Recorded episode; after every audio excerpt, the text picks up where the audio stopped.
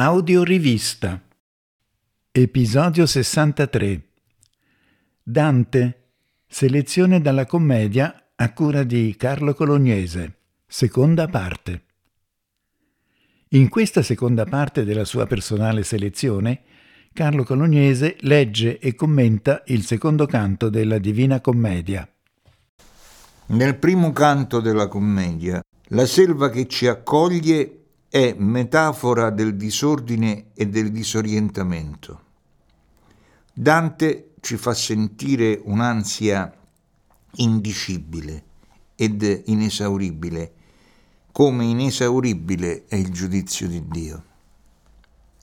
Qui, nella perdita di se stessi, c'è l'uomo, tutto l'uomo, con le sue fragilità e con le sue allucinazioni che nella disperata ricerca della luce, sinonimo della salvezza, assumono forma corporea di belve e se stesse, metafore dell'avidità, della ferocia e della insaziabilità.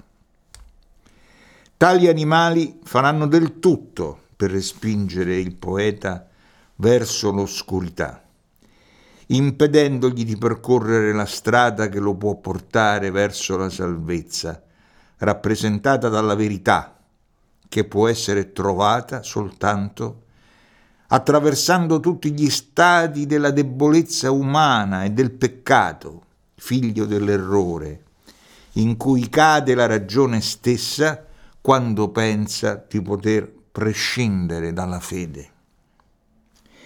Il percorso verso il ritorno alla luce sarà duro e faticoso e sarà segnato dalla consapevolezza che la ragione e la filosofia hanno senso soltanto se torneranno a contemplare Dio in un nuovo dialogo con la fede. Il mistero di Dio è spiegato in questo contesto. Non è un caso che la filosofia di San Tommaso stia tutta dentro la poesia di Dante, quasi come una guida. L'uomo tardo medievale riscopre la filosofia greca quando entra in contatto con l'Islam. Gli arabi avevano conservato e tradotto i filosofi antichi. San Tommaso riprende quell'Aristotele che l'Occidente aveva dimenticato e lo rilegge alla luce del cristianesimo. Dio è conosciuto dalla ragione e il filosofo ha il compito di conciliare ragione e teologia. Ora il poeta è all'inizio del viaggio. Forse aveva perso la fede attratto dalla forza della filosofia.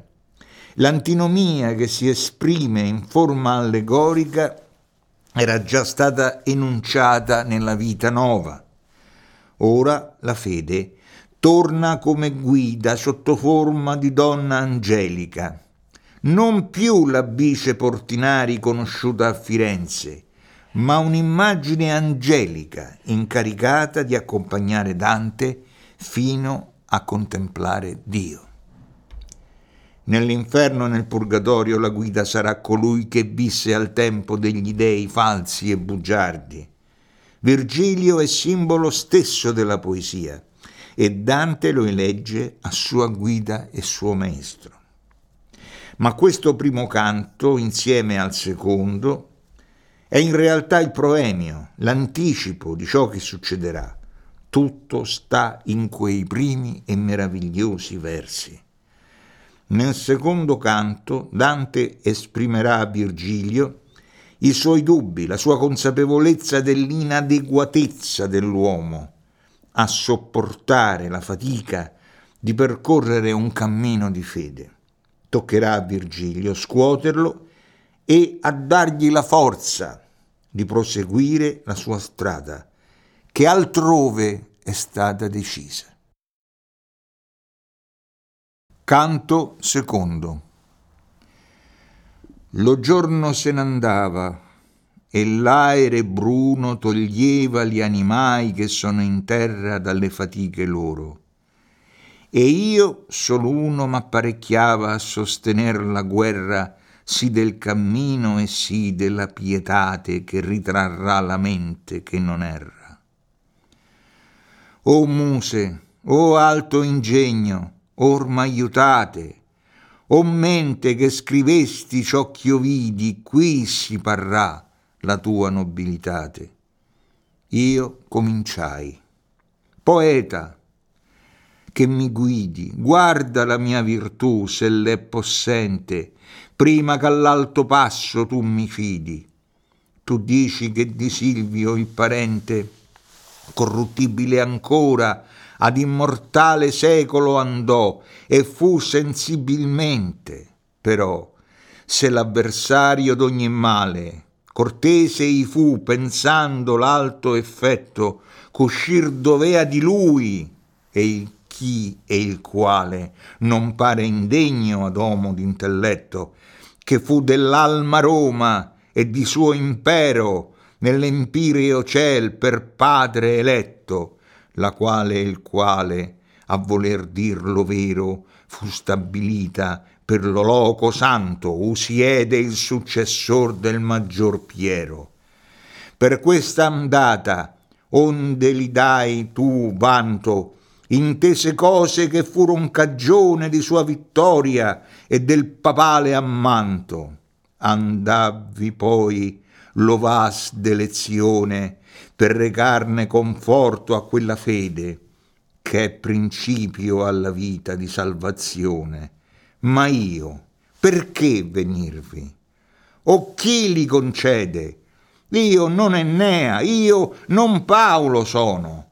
Me degno a ciò né io né altri crede, perché se del venire io m'abbandono, temo che la venuta non sia folle, se savio intendi me, ch'io non ragiono.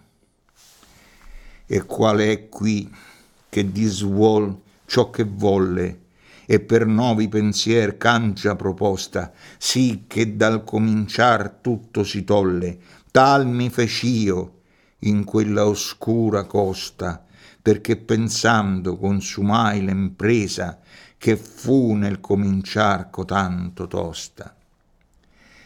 S'io ben la parola tua intesa, rispuose del magnanimo quell'ombra, l'anima tua è da viltade offesa, la qual molte fiate l'uomo ingombra, sì che d'ontra impresa lo rivolse, come falso veder bestia quand'ombra.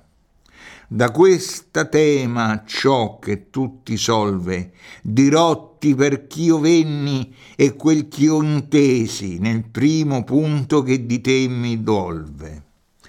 Io era tra color che son sospesi, e donna mi chiamò beata e bella, tal che di comandare io la richiesi. Lucevan gli occhi suoi più che la stella, e cominciommi a dir soave e piana con angelica voce in sua favella, o oh, anima cortese mantovana, di cui la fama ancor nel mondo dura e durerà quanto il mondo lontana. L'amico mio e non dell'avventura, nella diserta piaggia è impedito, sì nel cammin che volte per paura e temo che non sia già sì smarrito, ch'io mi sia tardi al soccorso levata. Per quel ch'io ho di lui nel cielo udito, or muovi, e con la tua parola ornata, e con ciò che mestieri al suo campare l'aiuta, sicch'io ne sia consolata, io son Beatrice, che ti faccio andare, vegno del loco ove tornar disio, amor mi mosse che mi fa parlare quando sarò dinanzi al Signor mio, di te mi loderò, sovente a Lui. Tacette allora, e poi cominciai io, o oh donna di virtù, sola per cui l'umana spezie cede ogni contento di quel ciel che a minor li cerchi sui, tanto m'aggrada il tuo comandamento, che l'ubbidir se già fosse me tardi, più non te vuoi caprirmi il tuo talento, ma dimmi la cagion che non ti guardi dello scender qua giuso in questo centro dell'ampio loco ove tornar tu ardi. Da che tu vuoi saper cotanto e dentro, dirotti brevemente, mi rispose, perch'io non temo di venir qua dentro, temersi de di sole quelle cose c'hanno potenza di far altrui male, dell'altre no, che non son paurose. Io son fatta da Dio, sua mercè, tale che la vostra miseria non mi tange, né fiamma desto incendio non m'assale. Donna e gentil nel cielo, che si compiange di questo impedimento ov'io ti mando, sicché duro giudicio lassù frange. Questa chiese Lucia in suo dimando e disse, Or ha bisogno il tuo fedele di te ed io a te lo raccomando. Lucia, nemica di ciascun crudele, si mosse e venne al loco dov'io era che mi sedea con l'antica Rachele, disse Beatrice, loda di Dio vera, che non soccorri quei che t'amo tanto, così per te della volgare schiera. Non odi tu la pietà del suo pianto, non vedi tu la morte che il combatte sulla fiamma ove il mare non ha vanto? Al mondo non formai persone ratte, a far lor pro o a fuggir lor danno, com'io dopo cotai parole fatte venni qua giù del mio beato scanno, fidandomi nel tuo parlare onesto, con ora te e quei cudito t'hanno. Poscia, che m'ebbe ragionato questo, gli occhi lucenti lagrimando volse, perché mi fece del venir più presto e venni a te, così come ella volse. Dinanzi a quella fiera ti levai, che del bel monte il corto andar ti tolse. Dunque che è? Perché? Perché restai? Perché tanta viltà nel cuore allette? Perché ardire e franchezza non hai? Poscia, che t'hai tre donne benedette curan di te nella corte del cielo, e il mio parlar tanto ben t'impromette quali i fioretti dal notturno gelo chinati e chiusi, poiché il sol li imbianca, si drizzan tutti aperti in loro stelo, tal mi fec'io di mia virtute stanca e tanto buono ardire al cor mi corse, chi cominciai come persona franca. O pietosa colei che mi soccorse, e te cortese cubitisti tosto alle vere parole che ti porse, tu mai con desiderio il cor disposto, sia al venir con le parole tue chi son tornato nel primo proposto, or va, con sol voler è d'ambedue, tu duca, tu signore, tu maestro, così gli dissi, e poi che mosso fue, intrai per lo cammino alto e silvestro.